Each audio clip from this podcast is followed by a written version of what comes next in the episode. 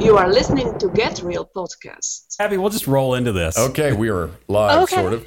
Yeah, we're we're sort of live, and Dan, it really was like a battle for you to get here this afternoon, wasn't it? Yeah, it kind of was. Speaking of Florida, somebody cloned my debit card. And I'm so sorry to be late. And um, I am Dan, and it's uh, you do sound good. That uh, FaceTime audio is strong. Really good. Um, I'm going to stay in my car to make sure that we keep the good sound. the acoustics in your car are phenomenal.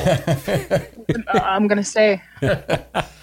somebody uh, cloned my card, and they've been hitting gas stations and Amazon. They spent, including all the fees, about twenty six hundred dollars in the last three weeks. wow.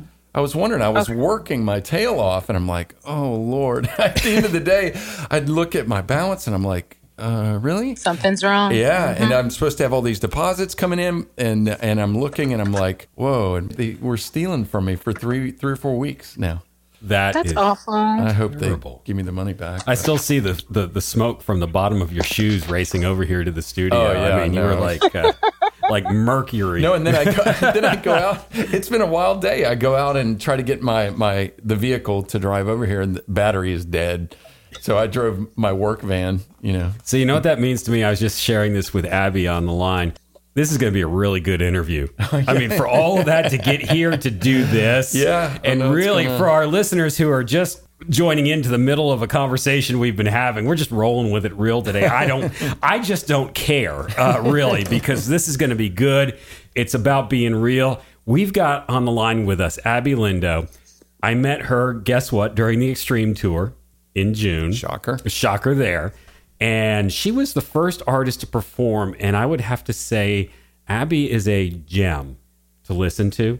And I really believe that this is going to be a awesome interview because this is such a diverse individual, somebody that's extremely intelligent, extremely gifted. And I think you and I are going to get a lot out of this. And I hope our listeners get a lot out out of this. It's awesome. That's what's happened to us a lot when we do these interviews. Abby, a lot of times Dan and I get ministered to in a huge way. Every time. Every time. I So I really want you to stop with all the flattery and shenanigans. 'cause I'm sitting here listening and I'm like, that's not even me. that's not me. But thank you. well, I, I'll give you this. I know since I was unable to attend the uh, the extreme tour to be able to see you when y'all came, Mm-hmm. and Glenn since day one, I it just when he came back, he was like, "Oh man, Abby," and and telling about your daughter, my and- daughter, and yeah, my daughter Sierra really what you sang and shared really resonated with my daughter Sierra and she got the free CD from you. That was Yeah, I the, the remember. blog. Yeah. I definitely remember that because, like, I think what stood out on the extreme tour for me, it's a very different type of experience than I even imagined it would be. But what was substantial for me were those individual connections that you got to make with people, and I feel like it discounted this this quasi notion that I was going to go and it be about me singing in any kind of way. It's not about me singing. It was so much about me ministering and touching people and um, letting God do what He intended to do. And so, like, even talking to your daughter, I was like, "Oh, you like my stuff?" Because I feel like I don't know what my demographic or audience is. You know, younger, middle, around my age. I'm 31, and it's like I have friends who like my stuff. You know, but she's younger, and I was like, I was flattered in a sense because I'm like, if it's it's something you enjoy, wow, God, thank you for letting me do something that people find worthy. I had never performed live outside of my own church setting until the Extreme Tour. I would have never known that. I would have never guessed that. That that, Hmm. That be was the first fear. time. Yeah. and and you were you were the first one to perform too. And when That we is- were here in Charleston. They they were hazing the new girl. it's not hazing as much as it's they kind of determine the order. I'm not sure of their their process, but sometimes I would go third, sometimes I would go first, and that was one of those times where I was like, okay, jump in. And I think for for me that was a big thing I had to overcome the fear of being in front of people because um, I think the enemy sometimes have has a way of destroying us, you know, hitting us where it hurts the most. And so the recognition that I took the step forward to say I would try this and then to actually be received and then to do it, oh, that was something else. And to have to conquer the fear of, you know, maybe people accepting or rejecting my work being exposed in that way, that was very big for me. But I'm so thankful for that experience and that I got to overcome that because I felt better about me and what I do ever since then.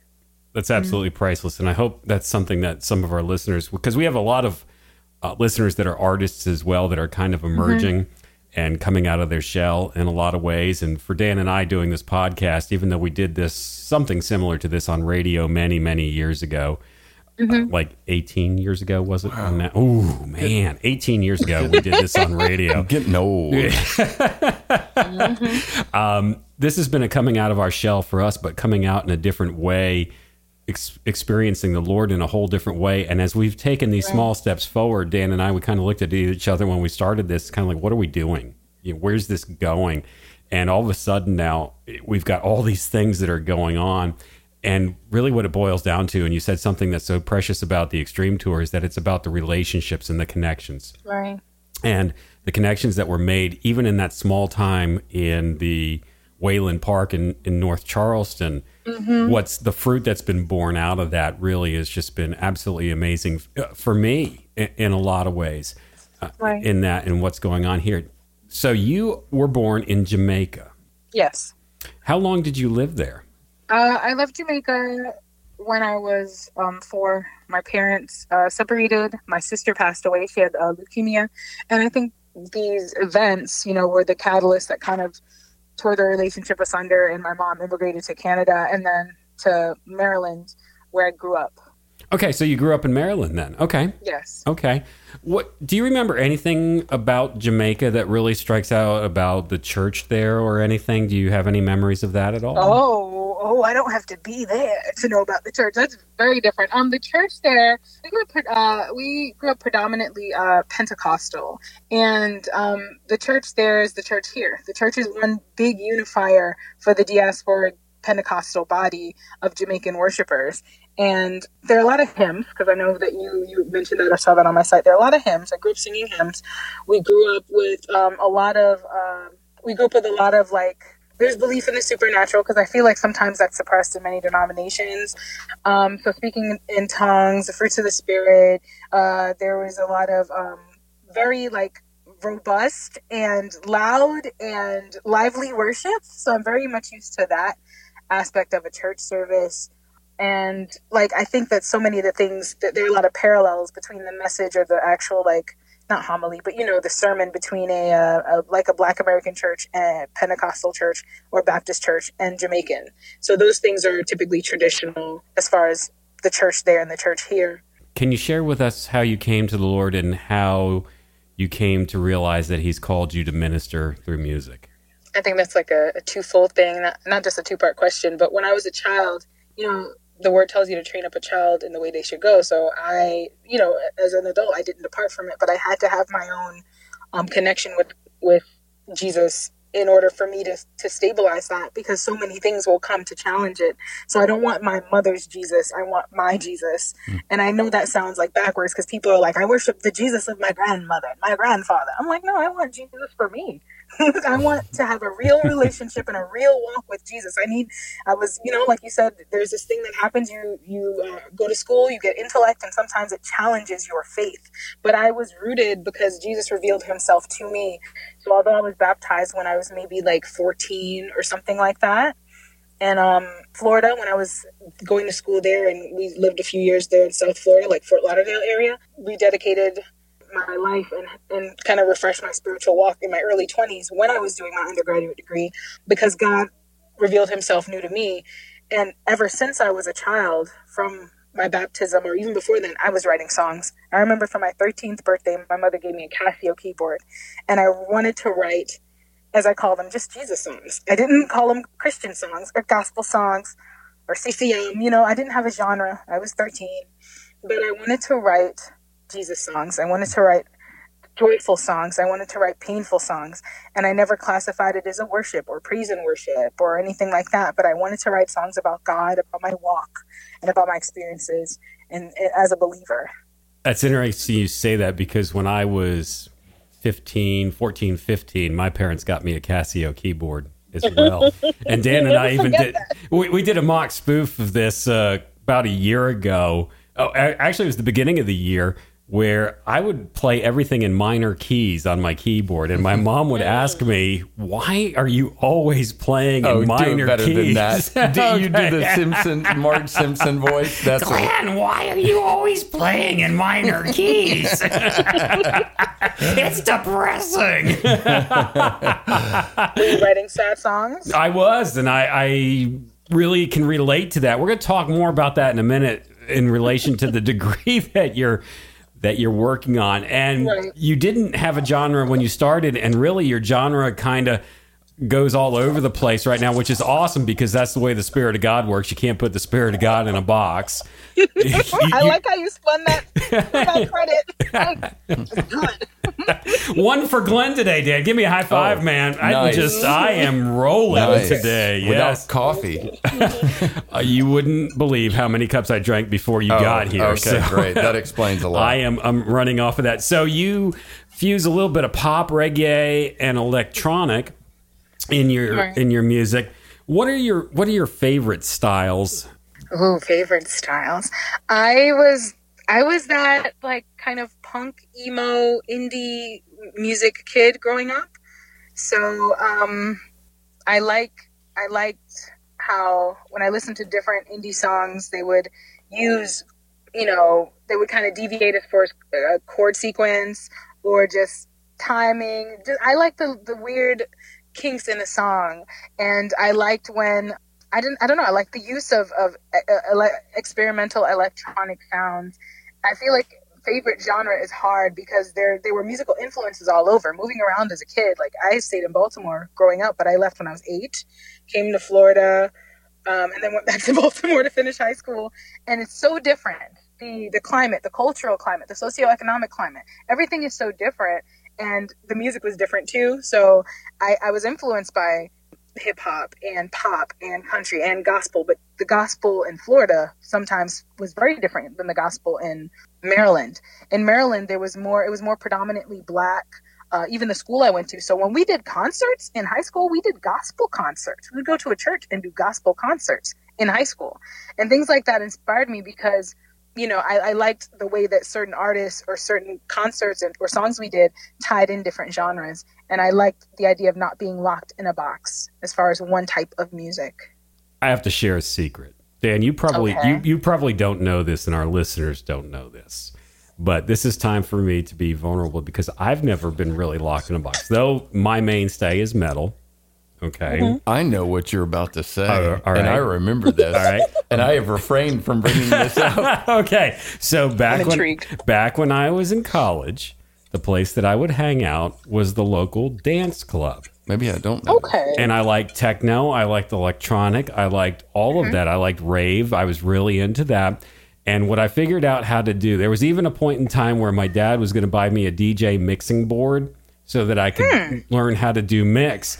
And I was doing mixtapes, uh, not you know, not just one song and then another song, but what I was doing as I figured out how to use the pause and record button on the on the stereo that I had to mix, and I would find the different beats and fuse the songs together and make mixes that way. Okay, cool. I, I, that's cool. not you didn't what I know thought that, you were did you? going to What, say. what did you think I was going to say? It was a fan club of a oh, certain Oh, okay. So, oh, do you want me? Okay, he, Go ahead, embarrass Okay, yourself. I'm going to embarrass myself right now. All Yeah, right, Glenn, Glenn Okay. the metalhead. Glenn the Metalhead almost became a member of the Paula Abdul fan club. I'm sorry. I got to just bring a little bit of laughter there. You- she was very popular in her heyday. That was, I mean, yes. it's not that strange. that, did, that didn't dig him out. I I got him still have some of the dance mix EPs up on the record rack up there, Oh. and I was really into that because there's a heaviness to it. It was I like that. I like the heaviness of I- that you type know what? music. I, I can't even remember what she put out. I'm thinking when she isn't she on like, Straight up uh, now, tell me, oh, do you yeah, really wanna okay. love That didn't me help forever? your case. Yeah, that was a that one. didn't help your case. and if you start dancing, I'm out of here. Help me, Abby. you used to give me a hard time about that on the radio show I too. did. The Paula I Abdul did. fan club. I thought you were the president. I had the I I had a friend of mine and he and I we both like Guns and Roses and he went to a military college in the north and I went to a military college in the south and there was one evening we were all together, both of our families. He's like, Glenn, I just don't understand you. You get letters from the Paula Abdul fan club and you subscribe to Military History Magazine. Your mailbox is just a mess. so That's funny. But you know, like what Abby was mentioning about growing up partially in one culture and then going back and getting steeped in another culture, a lot of that really does, I think, prepare you in different ways for ministry.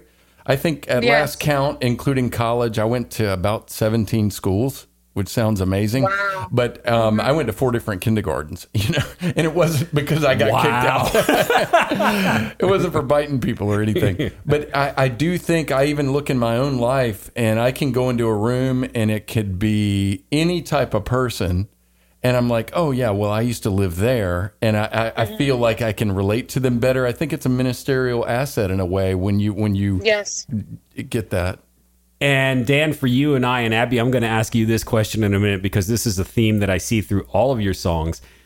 Everything in our lives, not just our lives, but everything in everybody else's lives, God has arranged and ordained for his purpose and for his glory. Mm-hmm. Everything is sovereign. And that's just for me, it took us a while to figure that oh, out. Oh, yeah. Yeah, because it's like, I'm confused. Yeah, I'm You know? confused. The guy in Florida hitting my credit card.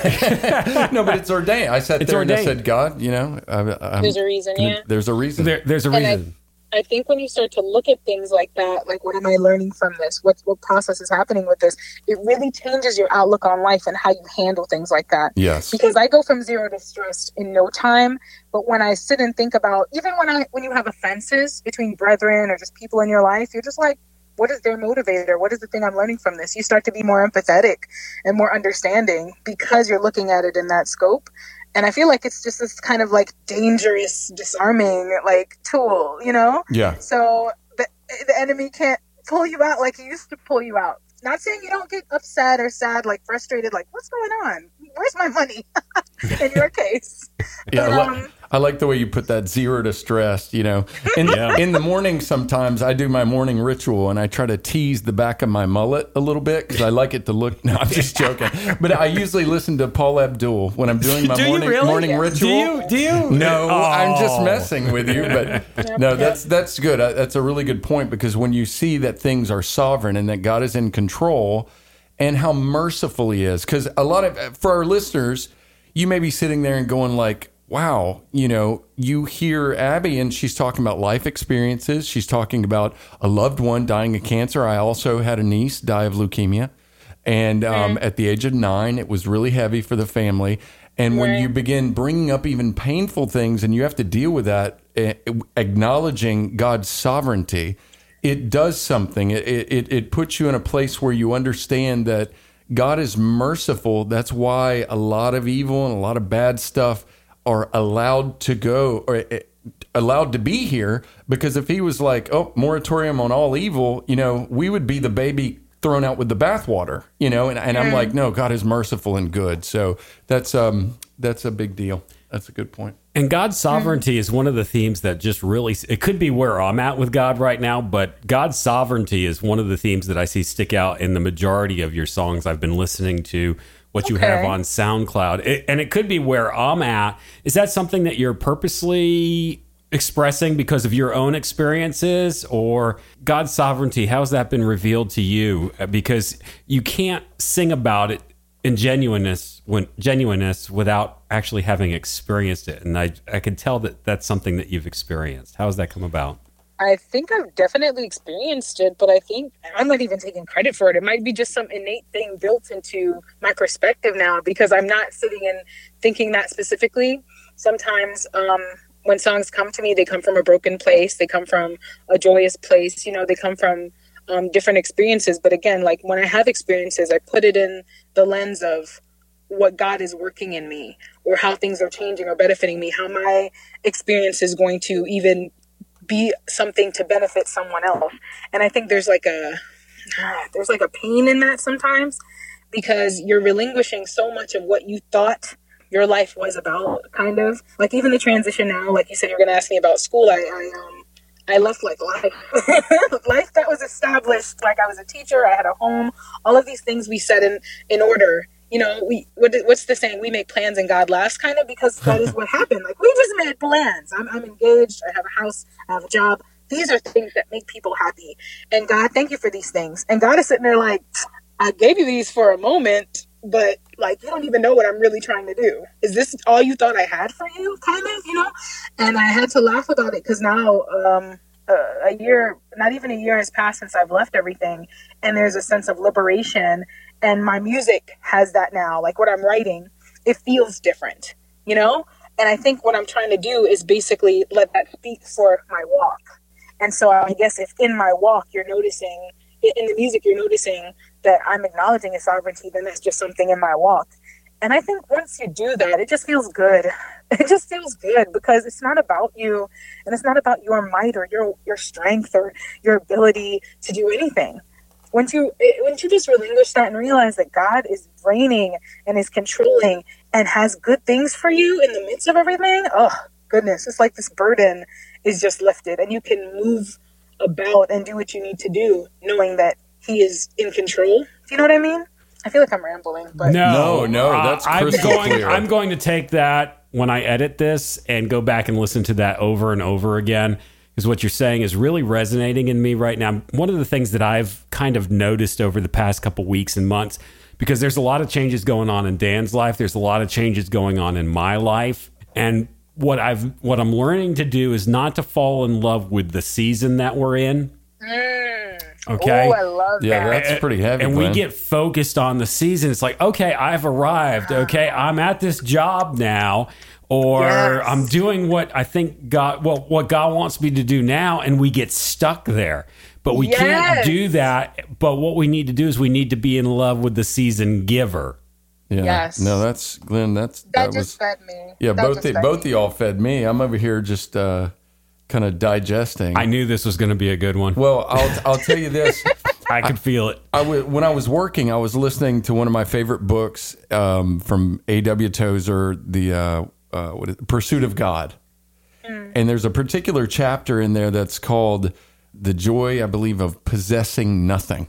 And he started talking about the difference between like how Adam and Eve were made originally as like this shrine to just enjoy and worship God. But then when we're born in a fallen state, we sit there and we want to put everything else in this world, all the gifts that he gave us from music and mm-hmm. poetry and physical love and romantic love, all the wonderful things, we want to put it on the throne. We want to put it in mm-hmm. that spot that was meant for mm-hmm. God.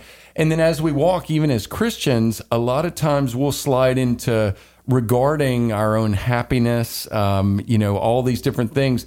And sometimes it's very difficult when you look at something and go, you know what, God, I'm, I'm willing to give this up and I want to serve you. And you have this death kind of experience about a dream or a disappointment or, whoa, I, I, and then you sit there and you go, God, I want to serve you. I desire your pleasure and your presence and the joy of you more than I do the stuff over here. And you kind of clear Yes. the clutter Yes. off that throne, you know? And it's, and Yes. I think we're all three going through that type of thing. It's a, it's a painful thing, but it is joyous, you know? It's real Right. joy. It's a mixture of joy and pain at the same time. Yeah, Jane. Mm-hmm. I think I dated her. No, Jane. I'm just playing. I like poi. I like poi. Poi? Okay, poi. Yeah, there you go. That sounds like something you'd order like at a Thai restaurant. yes, I'd like a big bowl of poi, please. Yeah, but but it's um.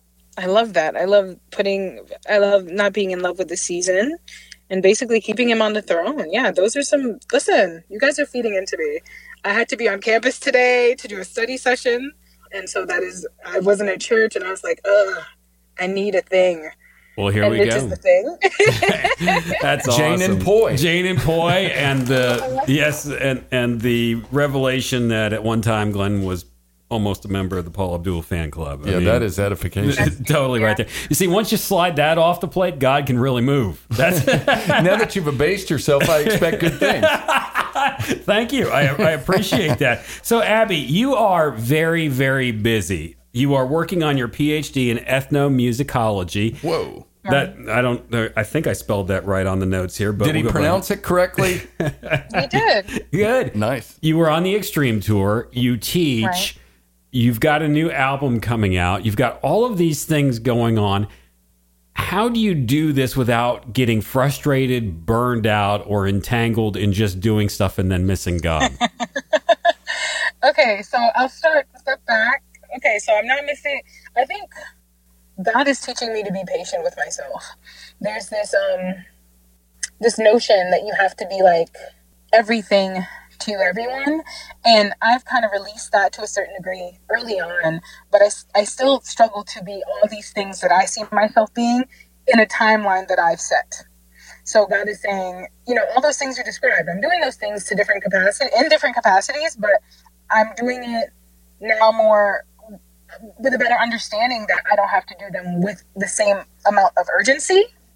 So, for example, the album that is coming out next year isn't even halfway done, and I am so content with it because I would rather it take time and be right than be rushed and do nothing, you know?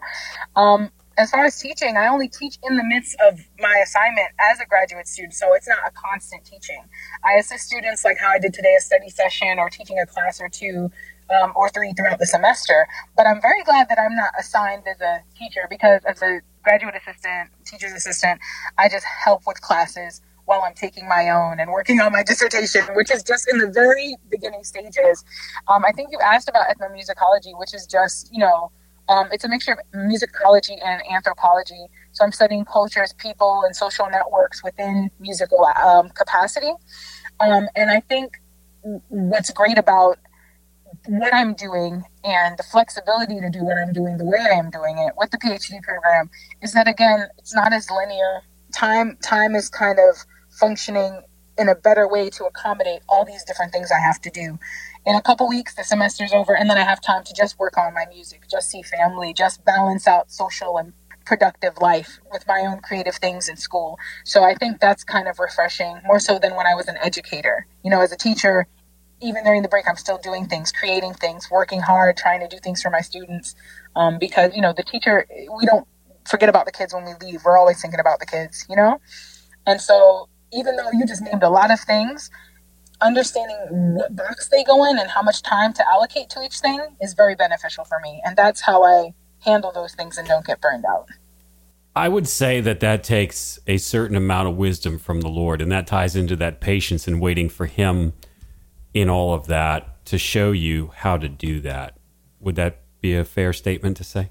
That's a fair statement. It definitely comes with wisdom because I've, what you said, been in the burnout. I've been there just teaching and doing other things and trying to make music and thinking I have to do all these things. And God is like, you're enough. I love you. You're gonna have time to do these things. And I'm like, you're right though. Yeah, like you are literally in charge of everything, and I need to calm down. So that's what it boils down to uh, at times. Like right now, sure, I have these pressing things for school, then this pressing thing, or or you know, other things take priority. But like God is just showing me, I I'm in charge of your time. I'm working on doing better with that. I was having a conversation with another gentleman this morning, and we were talking about putting these things in boxes, doing different things, because a lot of times what people do is they think, and this is why there's a lot of failed ministries, and this is something that I experienced personally, because when I felt called to ministry, I put everything else aside that God had knit into me to do. I just put right. it to the side and lived miserably in a place that I wasn't supposed to be in but it's taking me and I'm still learning how to do this. I have not really gotten the full grasp of this yet, but I understand what God is showing me. And right. that, and that is you can do all the things that God knit in you to do when you're submitted to him in his spirit right. in his timing. And the example that I was using with the gentleman that I spoke with today was King David. Because you take a look at King David in according to the world, King David does not make any sense. He was a king he was a warrior. he was a poet. A he was a, a, shepherd. He was a musician. He was making musical instruments. Well, and I'm sure there's a lot of other things that he was doing mm-hmm. that we didn't know that we don't know about. But he was just what you would consider what the world would con- call a Renaissance man. Renaissance man. Yeah. Yep. Yeah. Most definitely. Huh. Yeah. I, you know, the degree that you're pursuing, I find fascinating and I wanted to ask a question that Glenn and I have talked about, a bit of an open question. And it's something that just kind of you hear over the years and you're like, yeah, that's somewhere in the scripture. And it turns out I don't think that it is. But what is your opinion on this statement that music is the language of the spirit? And I, Mm. that is, and if that's a long answer or something you want to think about, that's fine. But I don't want to put you on the spot too much. No, I enjoy putting you on the Yeah, spot. there we go. Welcome to the Get Real podcast. Everybody knows that. Glenn takes notes, the and I I mess with people. That's our kind of our formula. the language of the spirit. I think biblically we can agree that uh, music has has uh, a great deal of functionality in the life of a believer. Say that. Say that again. Music is the. I, I know that just through the years, and I think it was a pastor that Glenn and I had used to often mm-hmm. refer to music being the language of the spirit. Language of- And many, okay. many times in the scripture, you'll see that prophets, David, who was used to prophesy the Messiah and the crucifixion, a lot of different things that happened, there would be a relationship with music and the prophetic Yes. or music being the language of the spirit. I know that different writings that I've read, Rudolf Otto, um, uh, Nicholas of Cusa, that that would talk about it's so difficult to comprehend things that are holy, and it's so difficult for the finite mind to interpret or comprehend the infinite or infinite that oftentimes poetry and music and song is a more elevated and, and fluid kind of pneumatic way of being able to express things from a realm that uh, we- we're alive to now, being saved. But it's like it's very difficult, and so I think there's credence within that statement. But that sounds like a fascinating, like you could write a, a dissertation I- on something I like that. Maybe you could. Maybe you could. You could do that one. asked me this, but you've answered it in a way. But I think that's really that's really um, a, a, a, a strong uh, explanation. I think when we recognize that we have a saying, you know, in in the world, uh, music uh, is the universal language, and some people find offense with it, especially in my camp of academics. But universal in the sense that it breaks down these language barriers, you know. And when we're talking about things that are prophetic, things that are spiritual, things that are um, uh, holy and beyond our comprehension at times, music isn't saying those things, and music, you know, is elevating or going beyond the simplicity or baseness of our words. And so, like, you've illuminated it perfectly. And I think that, again, scripturally, we have all these instances where even we know that when we get to heaven, we're making music Yes. music is supposed to transcend something and i think it does that because um, not to be super jamaican but i think bob had a few quotes that i really love bob marley and and one of them is about when music hits you feel no pain. And he went in deeper and had to talk about it because this was a lyric in a song. But music is supposed to move you in a way outside of the spoken word so he even said poetry. There's a poetry to music itself. And i think you have a strong connection with god. Many people play a certain way and I've, I've heard this and then people are saved by the way that they're playing music instrumental music.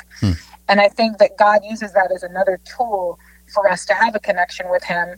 Um, if we allow it i think sometimes we hinder you know or we try and stand in the way of what god is doing but the music as a tool without any words without anyone singing words you know even when you listen to worship songs now and they utilize this a lot they have onomatopoeic sounds or ahs or ohs, and it's moving. So yeah, you make a good point. I'm sorry if I again I'm just going off. No, no, not at all. That, that's enlightening. I saw on your website you had a little piece about sorrow in sound. And for me, I like music that is a little bit more sorrowful sounding. I'm very attracted, as we talked earlier, From to all it. the songs you wrote in minor, Yeah, to a, to a minor key, and the ones that I listen to in, in a minor key. What have you discovered about that in people finding joy in sorrowful sounds, even when there are no lyrics, when it's just instrumentation or just maybe an ooh or an ah or or something like that? I think it's the potential for connection. I think it's that that constant acknowledgement that we're looking for connection, and in the music, the sorrow that is transmitted in sound is something that we can connect and, and understand. It reverberates in us because it's something we've experienced.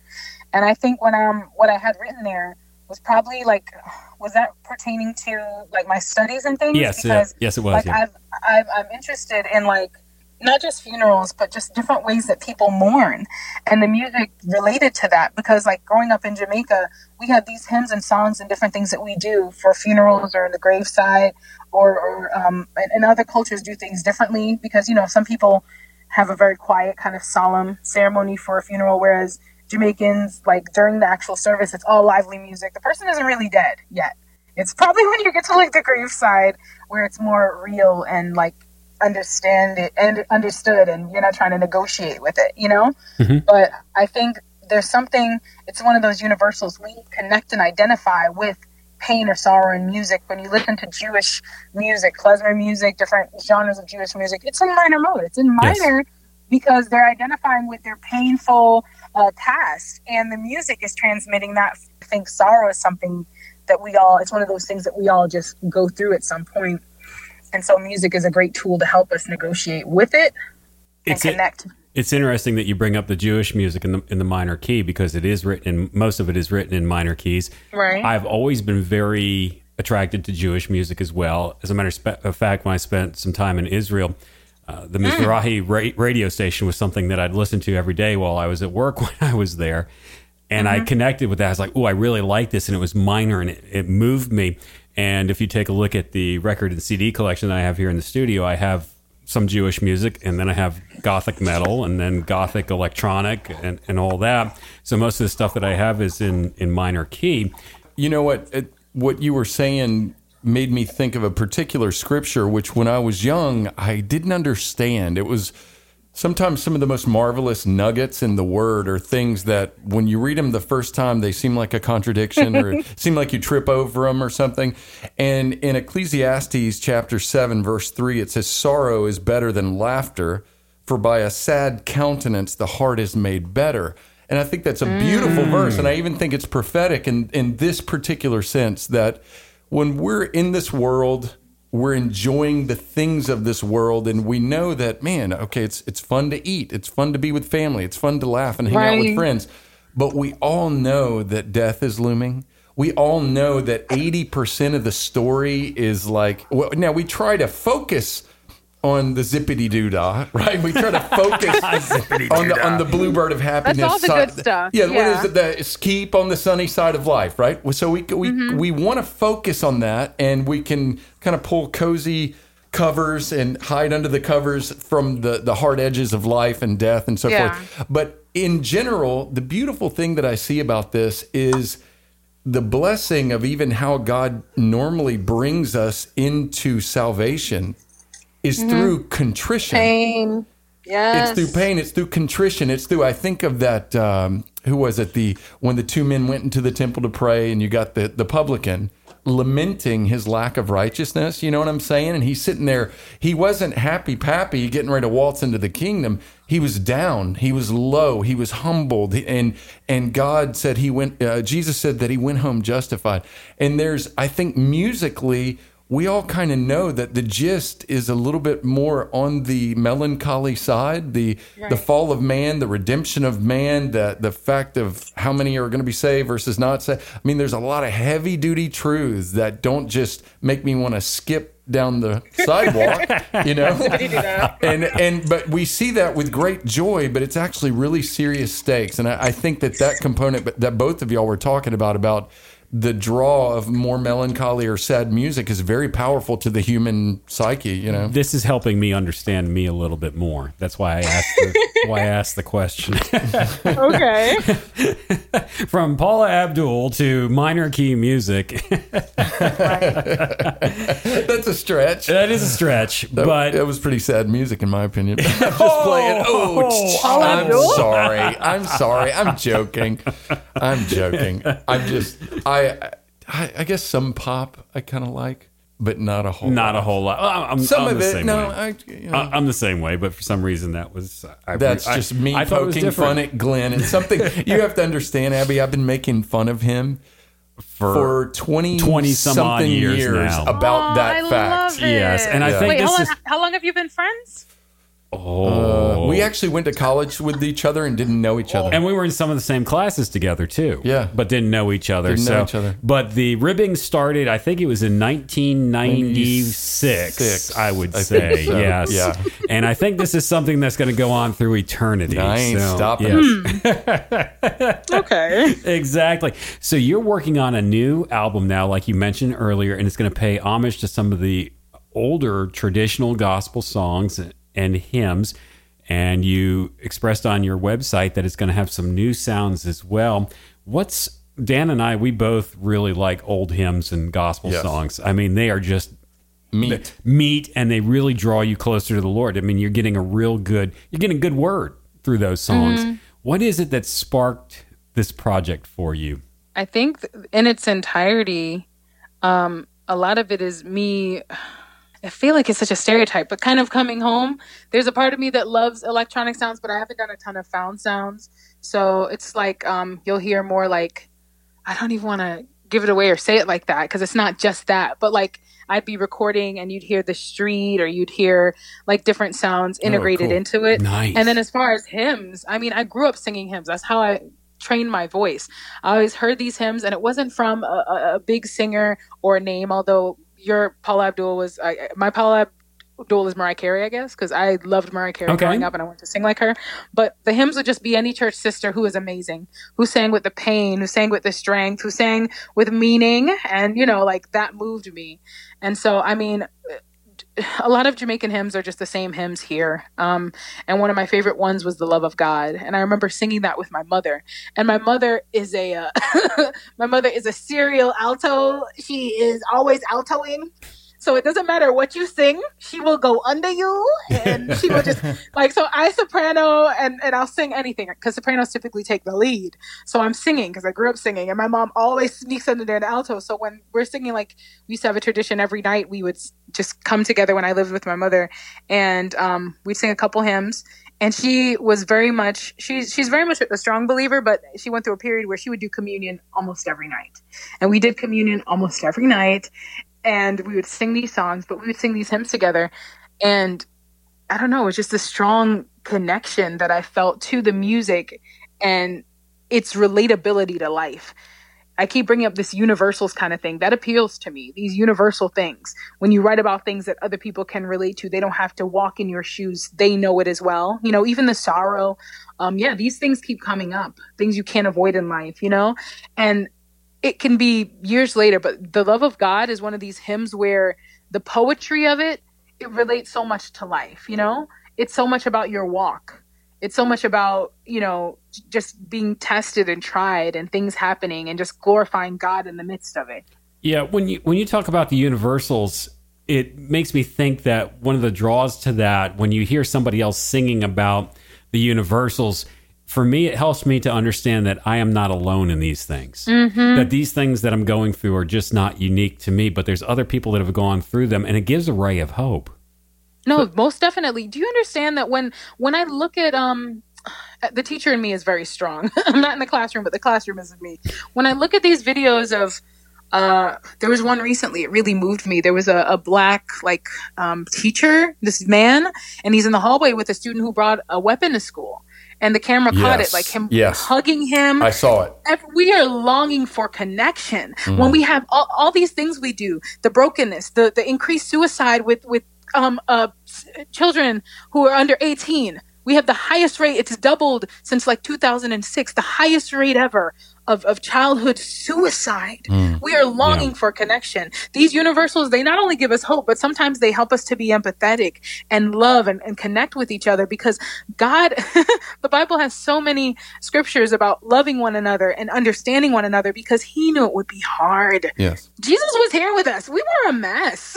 And Yeah. he Yeah. knows it. No, that's and we that's need that connection. It, it, it breaks me because i think about the the biggest things i did as a teacher for me is is leaving and then having a, a parent facebook message me like boy you really taught her and she loves music and it really brought her out of this dark place or whatever. And i'm like i did something to who? For what?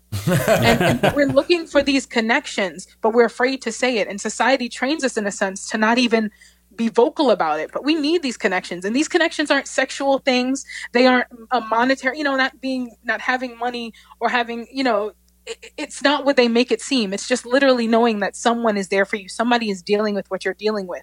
You are loved, you know? Yeah. I, I saw that video that that you mentioned, and he beautifully, and it, it was this beautiful, loving, masculine disarming. It was a father to that Mm-hmm. Yes. father. And I no doubt there's fatherlessness or something going on in the kid that was being tempted with violence. And he wept. It was he just wept. Did you see him shaking? I did. That was moving and beautiful, and I, I wouldn't doubt if if that teacher, uh, you know, is, is loves the Lord. Uh, on a quick note, I bet you and your mom. I've I've heard I have daughters that sing together, and they've been singing together for years and years and years.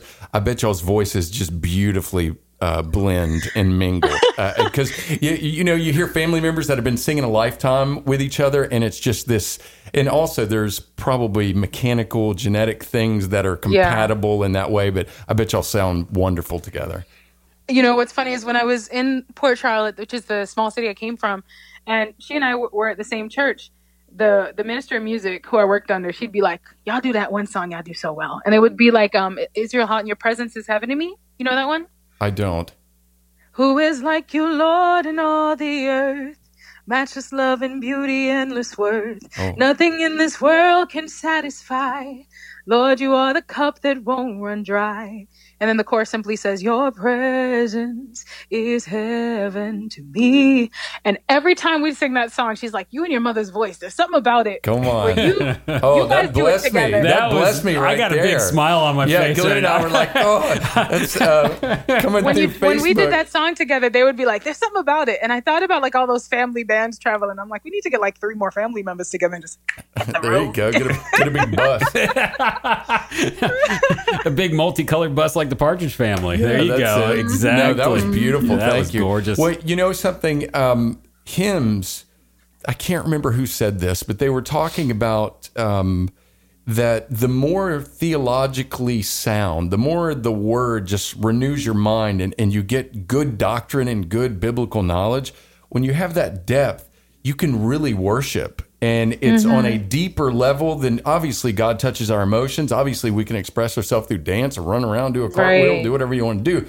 But when, when you sit there and you have from the very depth of your spirit just this worship coming forth because you you kind of know God or you're starting to know God more and more. Yes. And to me, hymns just bring that out. Sometimes I don't even sing. I just listen and I'm like I let other people Oh, sing it. I try to sing it and it's speechless and you're like the and and that blessed me just that little bit, man. know, Chill that was- Bump City. That was beautiful. That you're, you're messing with his hippocampus and what? at my amygdala. amygdala in the brain. Exactly. I read this book about uh, music in the brain, and before we were, when he mentioned the interview coming up with you and and what you were studying, I read a book Yeah. on Audible called "Music in the Brain," and we were talking about Yes. where chill bumps come from and this simultaneous uh, reaction from the hippocampus and the amygdala, Uh, yeah. and and so forth. The And hippocampus is on both sides of your your brain, and um, when you play or practice music, it strengthens your corpus callosum, which is that tissue that connects both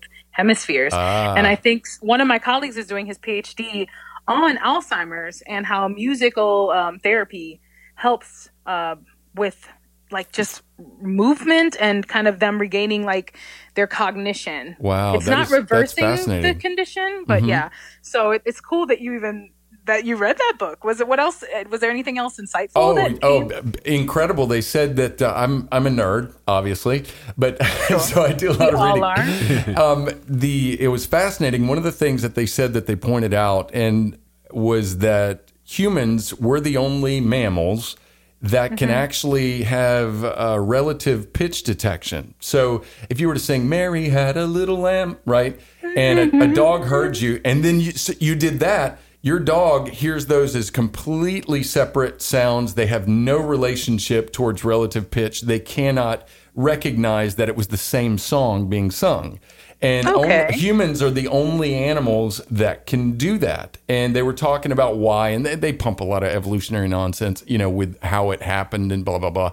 And it, but when I listened to it, they talked about the, the fact that um, our baby uh, gestation period of infants inside the mother, and the fact that our babies are very dependent to be with the mother for quite some time after they're born that that space that is there made it so that um, the children have to they hear two pitches. Also, the differentiation between the male and the female in, in humans, um, men have significantly lower, about an octave or so lower than females. So when Okay. children are being brought up, they hear two different ranges of voices all the time. So when when I say something and my wife says something, she's talking maybe an octave higher. I, I don't know musically exactly where it was at, but they were talking about the ability to be able to process that. And I was thinking, I was like, no, man, there's so much more there. God gifted us specifically for Him to be able to enjoy Him, to be able to be musical in front of Him. Wow. And all of the Yes. giftings that separate us from the lower beasts and lower forms of sentience on the planet. It's not some evolutionary accident that that happened. We were made and fashioned to be able to worship Him. And it, it was just, it's a good book. Uh, just all the, you know, neo-Darwinistic blather, you know, you gotta, you gotta get past that. But the other part of it was absolutely fascinating. I think you would find it interesting. Ab- Abby, where can our listeners find your music and how can they best support you? Wow, best support. I think the musical landscape, like as far as like sales and things like that, I don't know how that stands in in um outside of like well, Christian music, all mainstream music, you have streams and like actual sales. Record sales are like nothing. People people can stream me on Apple Music, on Spotify. You said you heard me on SoundCloud. I don't Yes. even know if I've updated that, but I'm on Apple Music and and Google Music and Spotify and all those major things that people have. So you can find my last album there, and I think that was 2018. I'm like trying to remember all this time passed because these years have been really full. But the best way to support, I mean, artists, we eventually make something from streams, but just to, I don't know, yeah, I guess just stream. Just listen to the music, say you love it, say you like it, say it's doing something. It really blesses my heart when anybody tells me the music touches them. I'm like, Jesus, you see, like, don't play with me because that's like a, a call to reality. Like, keep doing what you're doing. Because sometimes there is this feeling of, oh, the plate is so full. I'm, I'm gonna, should I even do it? You know, that comes ever so Yes. faintly in my head, but I'm like, all right, just keep going. No, Because you once keep one person singing. said, Yeah. you, it edif- me, you like, edified us singing through the the iPhone right there in your car. So I would buy that. I would, So, I would, yes. No, that was uh oh hymns. Bring more hymns. That's Yes, from the please. request. yes. Hymns. Oh, but Those- that wasn't that wasn't a hymn. That was just Israel and New. That was a, a newer song. The hymn I kept referencing was "The Love of God." You know that one, right? Uh, I don't. I mean, I probably would. I'm a horrible No, with titles. don't. Um, the love of God is greater far than tongue or pen can ever tell. It goes beyond the highest star and reaches to the lowest hell. Oh wow. Oh, wow. No. Thank you. No, I know. Like I, I you know, I, I guess Let me I tell know you some why- old old. Let me tell you old why I love that old hymn. It's it is old. It is pretty Okay. old. I think it's early early 20th century, but it's not like I, no, I think it was. I think it was late 19th century. So, yeah, but the, the third verse says, Could we would think the ocean filler were the skies of parchment made, right? So the ink is ocean, the sky is paper. Beautiful. With every stalk on earth a quill, and every man a scribe by trade. So every man, he knows how to write. To write the love of God above would drain the ocean dry. Hmm. Nor could the scroll contain the whole, though stretched from sky to sky. The poetry of this song always gets me. It's such a beautiful Oh, song. that's majestic. You know, Yeah. back back then it was more a literary culture. Now with like the text culture, we're like, God is big. and it's like, oh man, yeah, that was so anointed. Thank you, brother. Thank you, boy. It's like, can we That sing was God is big? good. I, no, That I'm, was good. I'm Glenn and I joke about within that. The Yeah. ocean, you're like, God is Yeah, he is big. Whoa. And he's, he's really big. Whoa. And I'm like small. And it's like, Whoa. whoa. And a couple of likes in there, you know? No, but that is uh, that is profoundly beautiful. And it'll stand the test of time, you know? Absolutely Yes. will. Abby, we are, for the month of January, we are going to make you the prophetic artist of the month. So Oh, we are going to put your information up on the Lithos Cry website. That's Lithos Cry, L I T H O S C R Y dot com. And what we will do Mm-hmm. is put the links to your streams on there so our listeners can go right there and stream uh, stream directly from our website and get acclimated or experience your music that way um, to help you out. But what you do is just so beautiful. Can can Thank I you, be can I be the pathetic artist of the month in February with my God is Big? Yes, you can. we'll do that for If April. you made that song, I would probably rock to it. I'd be like, my God is big. No, and hey, if it, was, I am small. if it was childlike faith, it could be very anointed and beautiful. Oh, it could be. And- but it's See like this? See? it- it's Yep. so um, that those I read a lot of older books, and it's like, oh, that just the way they use the pen moved, mm-hmm. moved Yeah, it did. Abby, one of the songs that really moved me as I was listening to what you have on SoundCloud is Dead of Night. Mm-hmm. Uh, there we are mm-hmm. with my more minor themes. Minor keys. minor keys. but to me, when I was listening to the song, it's got the flavor of David Psalms, where he experienced mm. periods of darkness. What was the message that you wanted people to gain from that song? What what was it you were trying to convey?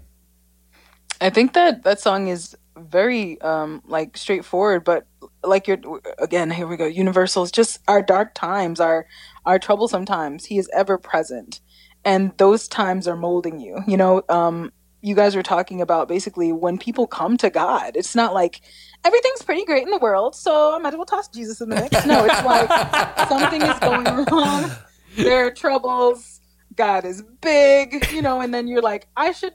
He is there for me, and God is present. So, in the sense, the song, which is in main, which is in major, it it feels minor, I guess, to you, just the it sound does. of it. Yes, it does. It, yeah. it it just it it's just reminding you like uh, you are present. You hear my cries. You are with me through all these things, and that's this recurring theme that people need because again, we're looking for connection and we're looking for something constant and steadfast in this changing world. And and Jesus is not going to fail us. Is not going to change, and that song is just my reminder because my songs minister to me. I'm like, if nobody even hears them, you know, I'm I'm writing it and it, it ministered to me. You know. it ministered to me when I listened to it.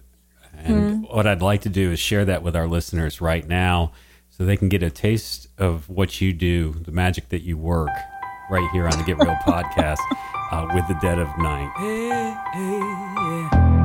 I don't trust in the things I see. Every day I'm trying to trust more in what my faith agrees. Even when the world is crumbling underneath my